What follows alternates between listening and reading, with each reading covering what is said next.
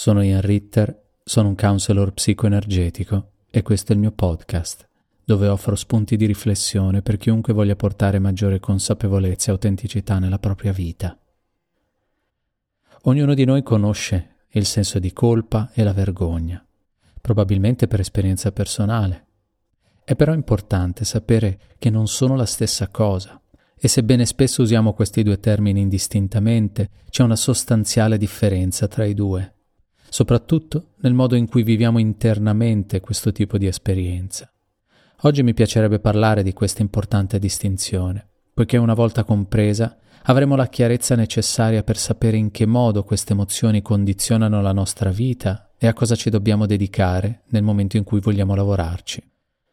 Mi piacerebbe prima spiegare in breve la differenza tra i due stati d'animo, dopodiché parlerò più nello specifico di ciascuno ed infine di come lavorarci per risolverli.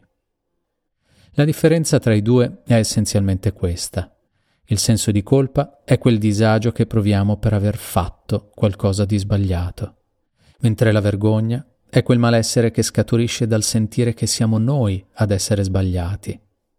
Faccio un esempio.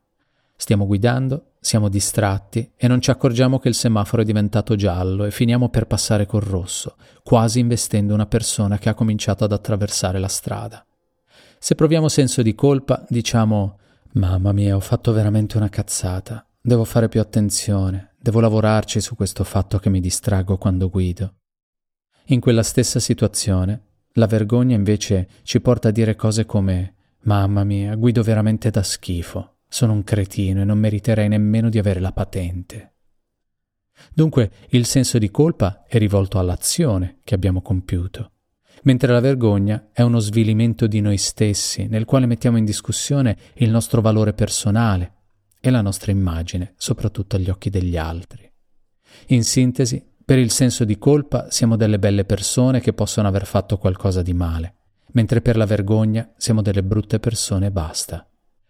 Per questo la differenza tra senso di colpa e vergogna è così importante, perché laddove il senso di colpa può anche essere sano, facendoci sentire disagio per un comportamento che potremmo non voler ripetere in futuro, la vergogna afferma che siamo intrinsecamente sbagliati come persone. E poiché tutti sperimentiamo entrambi, è per questo che è essenziale imparare a distinguerli, per poterli gestire e lavorare su ciò che può aiutarci a stare meglio ma vediamoli entrambi più nel dettaglio, cominciando con il senso di colpa. Il senso di colpa è una sensazione di rimorso o di malessere che scaturisce dall'aver compiuto gesti di diverso tipo. Ci sentiamo in colpa quando abbiamo fatto qualcosa di sbagliato sapendo che non avremmo dovuto, oppure quando abbiamo ferito o arrecato danno a qualcun altro. Ma possiamo sentirci in colpa anche solo per aver deluso qualcuno o avergli causato qualsiasi forma di disagio, anche lieve. È un campanello d'allarme dentro di noi che attraverso un senso di disagio ci comunica che ciò che abbiamo fatto va contro i nostri standard etici e morali. Per questo il senso di colpa può essere molto utile e anche necessario perché ci ricorda che secondo i nostri principi certe cose non desideriamo farle. Il senso di colpa può dunque aiutarci motivandoci a cambiare i nostri comportamenti in positivo, in modo da non ripetere gli stessi errori o scelte negative ci aiuta a distinguere ciò che per noi è giusto da ciò che sentiamo sbagliato. È un prezioso promemoria di ciò che vogliamo fare e di ciò che vogliamo evitare di fare nella nostra vita. E sottolineo la parola fare perché il senso di colpa, quando di senso di colpa si tratta, è legato a ciò che possiamo aver fatto. Dunque, come tale, abbiamo l'opportunità di rimediare in qualche modo a ciò che abbiamo fatto. Se abbiamo detto qualcosa che ha ferito qualcuno, abbiamo l'opportunità di chiedere scusa e di sottolineare quanto ciò che abbiamo detto non rifletta il nostro reale pensiero. Se abbiamo danneggiato qualcuno, abbiamo l'opportunità di rimediare, di risarcire o comunque di fare ammenda in qualche modo. Se ci siamo impossessati volontariamente o involontariamente di qualcosa che non ci appartiene, abbiamo l'opportunità di restituire il mal tolto. Dunque, se in un impeto di rabbia abbiamo detto a qualcuno che non capisce niente, quando ce ne rendiamo conto possiamo dirgli scusami, non volevo dirti questa cosa, ero frustrato perché non riuscivamo a capirci, ma non lo penso veramente. Se per sbaglio abbiamo sbattuto contro la recinzione del vicino, rovinandola, possiamo andare da lui e dirgli Mi spiace, ieri ero di fretta e ho fatto male manovra sbattendo contro il tuo recinto. Se vuoi nel weekend posso darti una mano a sistemarlo e ridipingerlo a spese mie. Se un negoziante ci ha dato più resto del dovuto, nel momento in cui ce ne accorgiamo possiamo tornare indietro e dirgli Mi scusi, credo mi abbia dato troppo resto. Ecco a lei la differenza. Gesti come questo ci permettono di riportare equilibrio dentro di noi e con gli altri. Il senso di colpa, quando è sano, si basa su valori e standard morali che ci aiutano a guidare le nostre azioni nella direzione che sentiamo più giusta per noi. Come tali, questi valori sono molto soggettivi ed ognuno ha i propri, Possono aver avuto origine nella nostra educazione familiare, scolastica o religiosa, oppure essersi sviluppati nelle nostre esperienze personali, dai nostri sistemi di credenza, dalla società e cultura in cui viviamo, dai media e via discorrendo. Crescendo, il senso di colpa può anche essere connesso a ciò che possediamo, nel momento in cui abbiamo cose che altri non posseggono. Fintanto che le nostre emozioni non sono eccessive in questo senso, parliamo comunque di un sano senso di colpa che può portarci a correggere degli squilibri, dando a chi ha di meno e condividendo il nostro benessere materiale. Inoltre, il danno che abbiamo arrecato può essere reale, quindi possiamo oggettivamente osservarne gli effetti negativi su qualcun altro, oppure può essere solo una nostra percezione, quella di aver fatto qualcosa di male, danneggiando qualcuno o qualcosa. E qui Veniamo al senso di colpa, quello malsano. Laddove il senso di colpa può essere utile e guidarci nelle scelte e nei comportamenti che sentiamo giusti ed in linea con i nostri principi di etica e morale, ce n'è anche una forma che è inutile e malsana, che si basa su principi e standard irrazionalmente alti. Quindi se c'è il senso di colpa sano che abbiamo provato quando parcheggiando abbiamo rigato l'auto del vicino perché siamo tornati a casa ubriachi, non è altrettanto sano provare un profondo senso di colpa per esserci dimenticati il nome di un collega di lavoro che vediamo saltuariamente, pensando di averlo insultato con il nostro gesto. Nel primo caso il rimorso è sano, perché ci ricorda che il nostro gesto, guidare da ubriachi, ha arrecato danno a qualcuno e avrebbe potuto causare danni anche peggiori, dunque violando quelli che sono i nostri principi di giusto e sbagliato, e pertanto utile a modificare i nostri comportamenti futuri. Nel secondo caso, sentirsi mortificati ad avere l'aspettativa di ricordarsi il nome di un collega che non si vede quasi mai è una pretesa che risponde ad uno standard irrazionalmente alto. Tant'è che è verosimile che il collega non se ne sia nemmeno accorto ed il fatto che ci possa essere rimasto male sia tutta una nostra proiezione. Nel senso di colpa malsano, siamo spesso afflitti da questa pressione interna che ci induce a fare e dire cose in maniera impeccabile, onde evitare che altri possano offendersi, sentirsi feriti, turbati o quant'altro.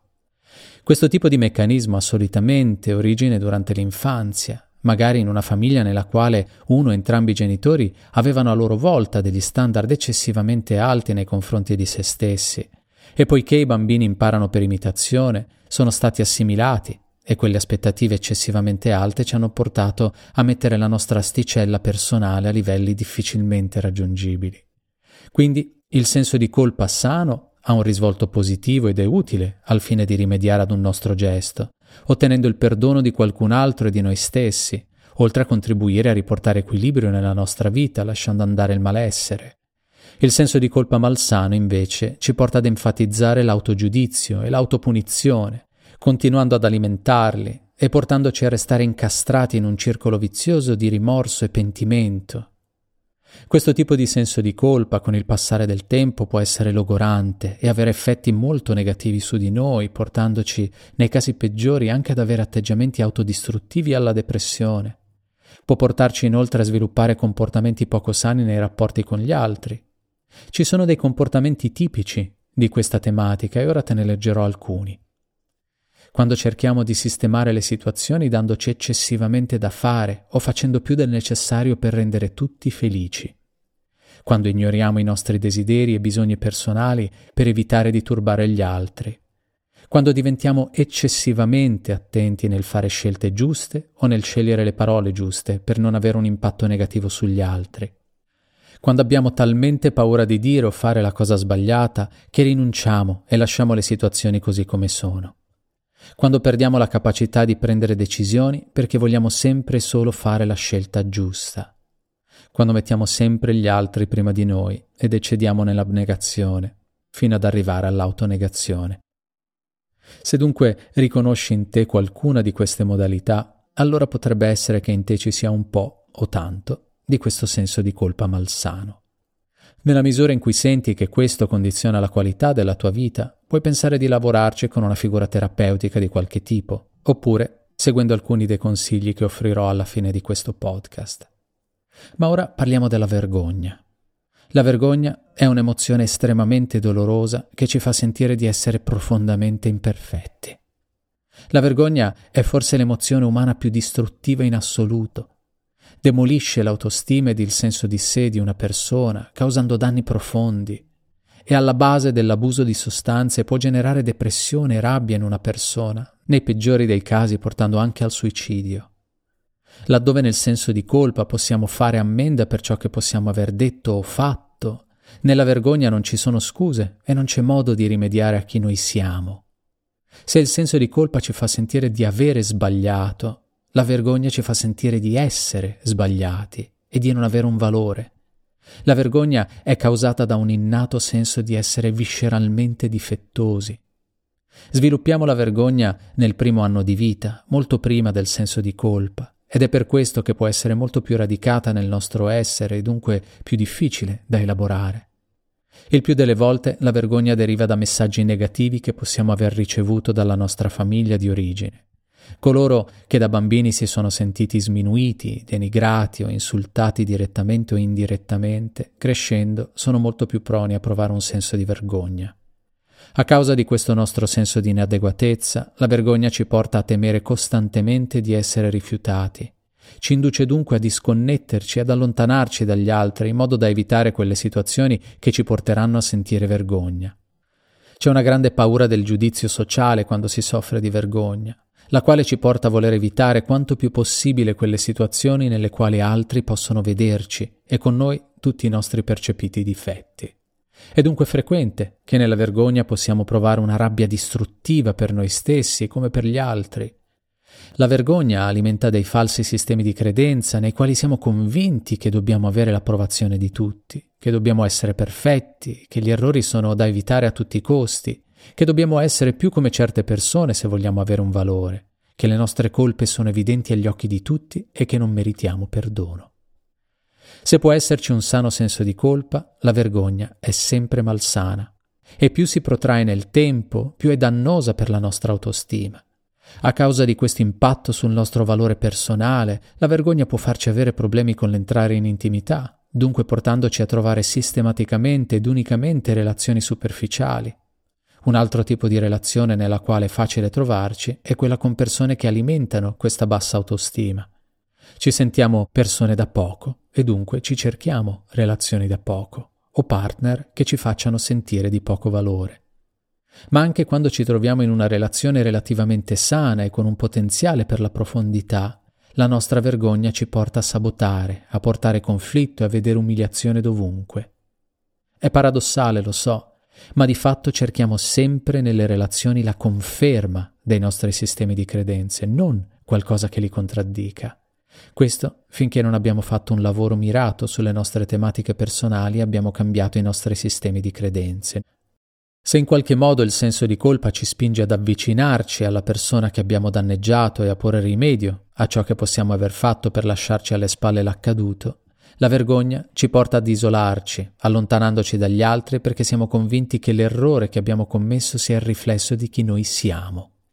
In questa solitudine la vergogna può portarci ad avere atteggiamenti negativi e autocritici su noi stessi, i quali possono portare a nutrire un disprezzo per noi stessi e ad avere atteggiamenti autosabotanti. Un'altra modalità indotta dalla vergogna è quella nella quale andiamo a sminuire gli altri nel tentativo di sentirci migliori. Poiché non abbiamo una percezione del nostro valore in senso assoluto, cerchiamo questa percezione relativa agli altri. E poiché sentiamo che il nostro valore è così basso, dobbiamo ridurre il loro per illuderci di alzare un po' il nostro. È un po' come tagliare la testa agli altri per sembrare più alti.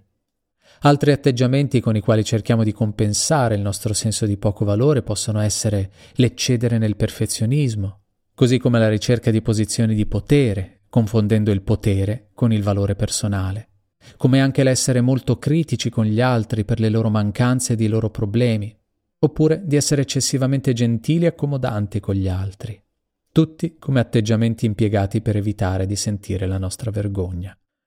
Nella vergogna è difficile separare ciò che facciamo da chi noi siamo. Dunque ogni nostro gesto è carico di stress perché è un riflesso della nostra persona e un potenziale pericolo che può ulteriormente ledere la nostra autostima. Qualunque errore, per piccolo o grande che sia, ci fa sentire di valere sempre meno. Diversamente dal senso di colpa, la vergogna non aiuta a migliorarci come persone. Dunque, poiché chi ne soffre tende a non voler vedere quei comportamenti di cui si vergogna, è più facile che se sono comportamenti negativi non li modifichi e finisca per continuare, cercando di nasconderli dagli altri. Pensando di essere incapaci di cambiare, incolpano la propria personalità per ciò che fanno e a volte incolpano gli altri. Questo continuo tentativo di nascondere i propri errori in modo da evitare il biasimo è un atteggiamento che rende difficile la collaborazione con altri, sia a livello lavorativo che sociale. Da questo punto di vista, nella vergogna è facile dimenticarsi che siamo tutti umani e che come tali commettiamo errori, ma che questo non vuol dire essere da meno e che possiamo comunque essere delle persone di valore. È molto difficile per chi prova vergogna chiedere aiuto, poiché è come dichiarare apertamente la propria inadeguatezza. Solitamente se proviamo vergogna chiediamo aiuto solo quando siamo al limite e non ce la facciamo più. Questo però ci mette ulteriormente sotto stress, poiché rende la nostra imperfezione evidente agli occhi di qualcun altro, dando per scontato che questa persona vedrà solo i nostri difetti e dunque il nostro poco valore. Quindi vivremo male ogni istante in cui questa persona ci starà dando aiuto, provando rabbia sia per noi stessi, che non siamo in grado di risolvere i nostri problemi da soli, che per l'altro, che è lì come testimone a vedere quanto siamo sbagliati. Ed è per questo che se siamo particolarmente propensi a sentire vergogna, tenderemo più a chiedere scusa che a dire grazie. Le attenzioni che ci verranno rivolte ed i gesti che qualcuno farà per noi su nostra richiesta o di loro spontanea volontà andranno a farci sentire in difetto perché nel dedicarsi a noi gli abbiamo sostanzialmente fatto perdere del tempo a questa persona. Dunque, anziché dire grazie, avremo la tendenza a dire scusami, quindi ponendo più l'accento su noi stessi e la nostra inadeguatezza, piuttosto che sulla generosità dell'altro, risultando ingrati e poco riconoscenti per il tempo e le energie che ci sono state dedicate. Questo va a discapito della relazione, naturalmente, perché è un movimento di allontanamento dall'altro individuo.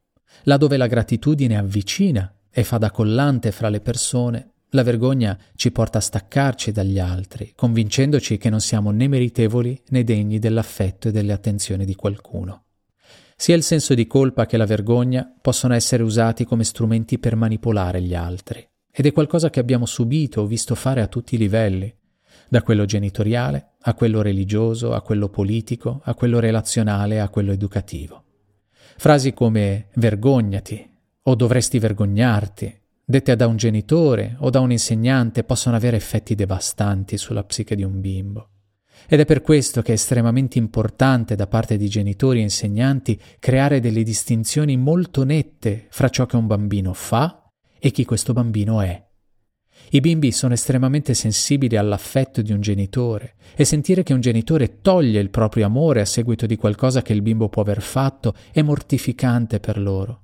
E frasi come se fai così non ti voglio più bene, colpiscono dritte al cuore, lasciando segni profondi che negli anni si sviluppano in deficit importanti. Se un bambino sente che un genitore chiude il cuore a seguito di ciò che il bambino può aver fatto, la conclusione che trae è che non merita amore se si comporta in una certa maniera. Nella sua testa, non meritare l'amore di un genitore equivale a sentire di non valere nulla. E magari questo gesto che il bambino ha compiuto può essere stato anche solo l'esprimere un'emozione o un sentimento che al genitore non è gradito. Ogni volta dunque che questo bambino, poi adolescente, poi adulto, proverà questa emozione o sentimento, risveglierà quel senso di vergogna o malsano senso di colpa che condizionerà tutta una serie di comportamenti. È fondamentale, e lo ribadisco ad ogni genitore con il quale lavoro, fare una netta distinzione tra ciò che un bambino fa e ciò che un bambino è. Dire loro ti voglio bene esattamente come prima, ma questa cosa che hai fatto non va per niente bene. Oppure sono molto arrabbiato per questa cosa che hai fatto. Ti amo tanto, ma non voglio che succeda più. Frasi di questo tipo creano chiarezza fra il fare e l'essere permettendo al piccolo di creare nella sua testa una basilare distinzione fra quello che è un comportamento e quello che è il valore personale. Valore personale che in quegli anni si sviluppa proporzionalmente all'affetto dei genitori. Questo permetterà loro di crescere sapendo di essere delle persone di valore che possono aver fatto qualcosa di sbagliato, dunque lasciandosi guidare dal proprio sano senso di colpa per adottare comportamenti sempre più sani, ma comunque sentendosi delle belle persone. Per coloro che sentono di voler lavorare sul proprio senso di colpa e vergogna, ci sono diversi modi in cui questo può essere fatto. Partendo dal primo dei tre casi, Prendersi cura e risolvere un sano senso di colpa è relativamente semplice. Certo, può non essere facile, ma i passi sono essenzialmente quattro. Quindi, dopo aver fatto qualcosa che ha portato un danno a qualcuno, possiamo, in primis, riconoscere di aver sbagliato. Dopodiché, assumercene la responsabilità. Poi fare ammenda. Infine, usare questa esperienza per modificare il nostro comportamento futuro. Dunque, il primo passo è quello di connettersi con se stessi ed il proprio malessere, ascoltando i sensi di colpa per comprendere cosa ha da dirci. Se cerchiamo di evitarlo a tutti i costi, questo non potrà raccontarci in che modo i nostri gesti ci hanno portato a questo disagio. Ci vuole coraggio e una buona dose di onestà con noi stessi per restare in contatto con un malessere interiore. Nel momento in cui avremo riconosciuto di aver sbagliato, passiamo al secondo passo, che consiste nell'assumerci la piena responsabilità dei nostri gesti, questo passo consiste anche nel decidere quale tipo di ammenda sentiamo necessaria per rimediare alla cosa, se porgendo delle scuse, offrendo un risarcimento, insomma qualsiasi forma di bilanciamento. Il terzo passo consiste nell'effettivamente rivolgersi alla persona che possiamo aver danneggiato e dire o dare ciò che abbiamo deciso essere giusto per compensare il nostro gesto. Questo comporta avere anche a che fare con il nostro orgoglio, che spesso si oppone ad un atto di questo tipo, soprattutto qualora ci sia da chiedere scusa. Qui abbiamo l'opportunità di far emergere la nostra maturità e la parte adulta che non teme di sentirsi sminuita per aver commesso un errore, anche perché non siamo mai solo nel senso di colpa sano, in quello malsano o nella vergogna. Può benissimo esserci un sano senso di colpa ed un pizzico di vergogna che ci dice che ammettere di aver sbagliato vuol dire ammettere di valere di meno. Ma se solo un pizzico, questa vergogna può essere superata anche solo ricordando a noi stessi che ciò che possiamo aver fatto non ci definisce come persone.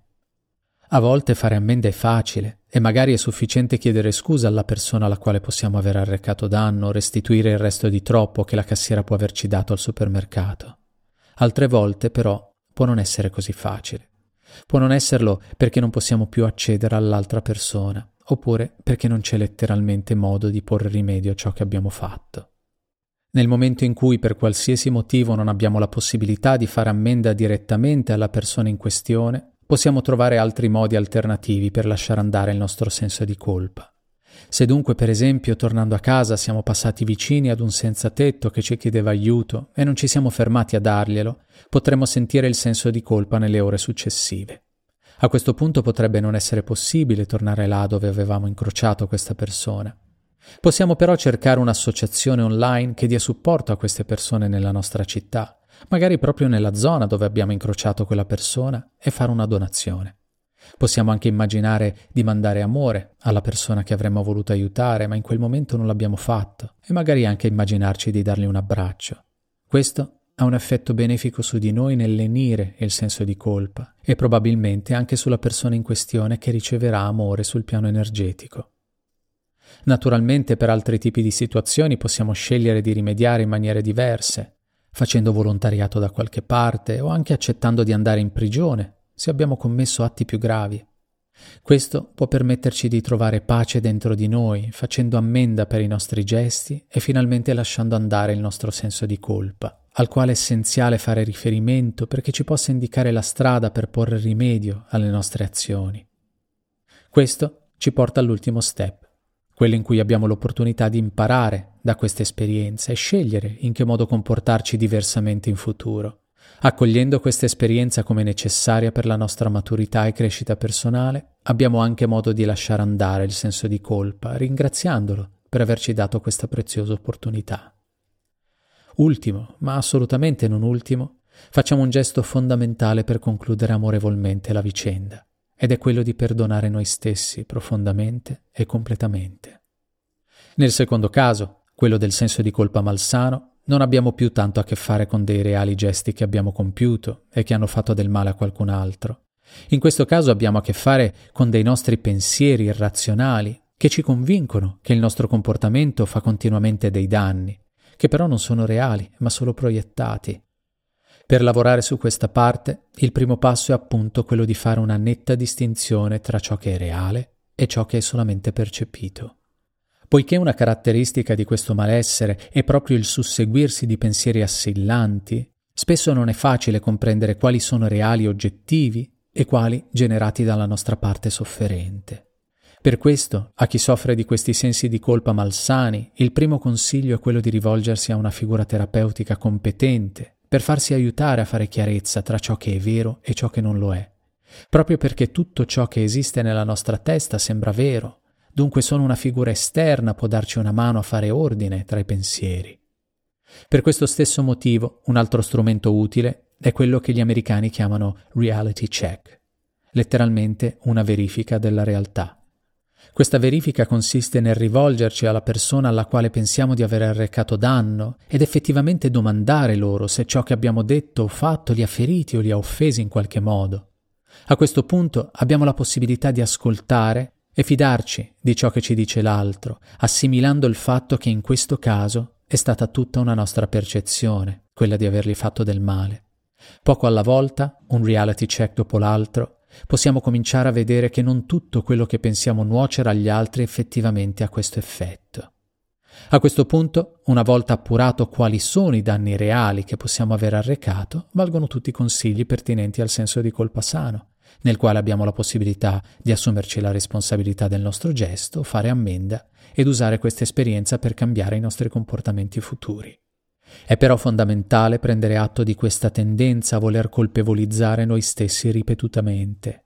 Questo è verosimilmente uno schema comportamentale che dura da anni e che finché non viene fatto un lavoro profondo continuerà ad accompagnarci, sistematicamente compromettendo la qualità della nostra vita. Attraverso un efficace lavoro terapeutico possiamo comprendere perché vogliamo colpevolizzarci senza un reale motivo e magari, andando a scoprire da dove è nata questa tendenza, abbiamo la possibilità di portare una maggiore compassione per noi stessi e più pace nella nostra vita. Veniamo infine a come lavorare sulla vergogna. La vergogna è interiorizzata e profondamente connessa al nostro senso di chi siamo, il che la rende più difficile da risolvere ed è per questo che è consigliabile anche qui rivolgersi a una figura terapeutica competente se il senso di colpa riguarda qualcosa che noi abbiamo fatto a qualcun altro, la vergogna riguarda qualcosa che qualcun altro ha fatto a noi da piccoli. Per questo ha dinamiche diverse e richiede un po' più di lavoro. Nell'elaborare la vergogna è essenziale arrivare a fare quella distinzione che forse può non esserci stata chiara da piccoli, ovvero quella fra chi noi siamo e ciò che noi facciamo.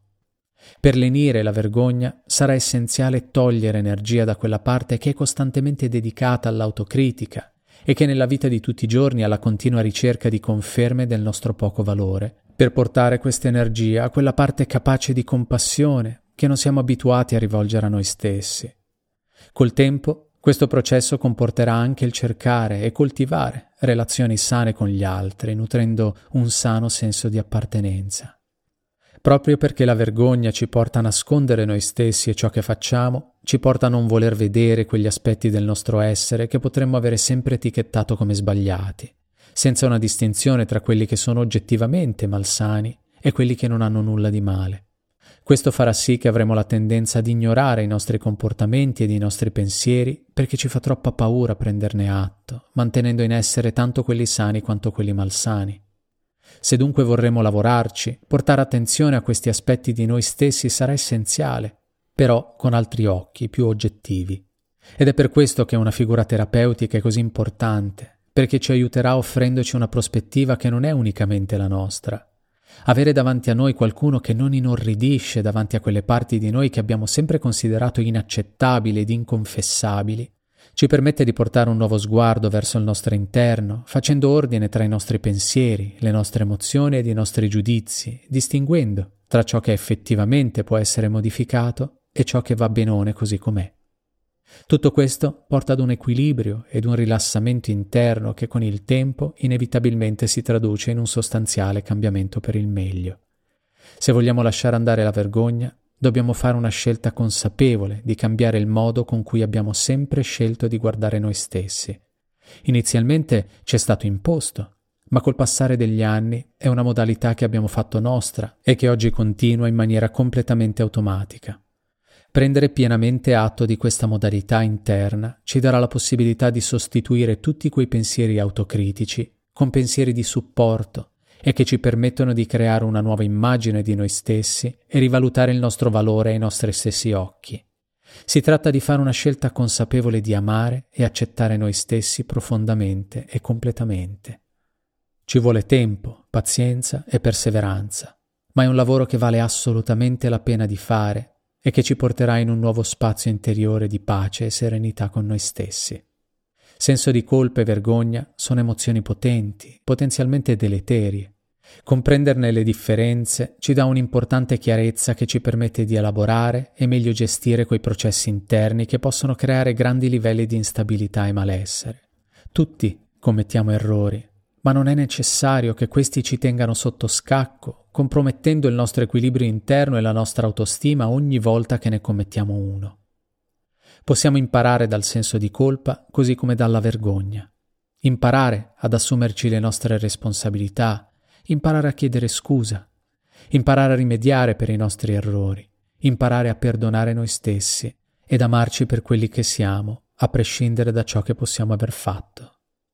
Con il lavoro giusto possiamo comprendere quali voci interne ci aiutano e quali no. Dunque, comprendendo quali verità possiamo tenere con noi e quali lasciare andare perché non servono alla nostra serenità e salute su tutti i livelli.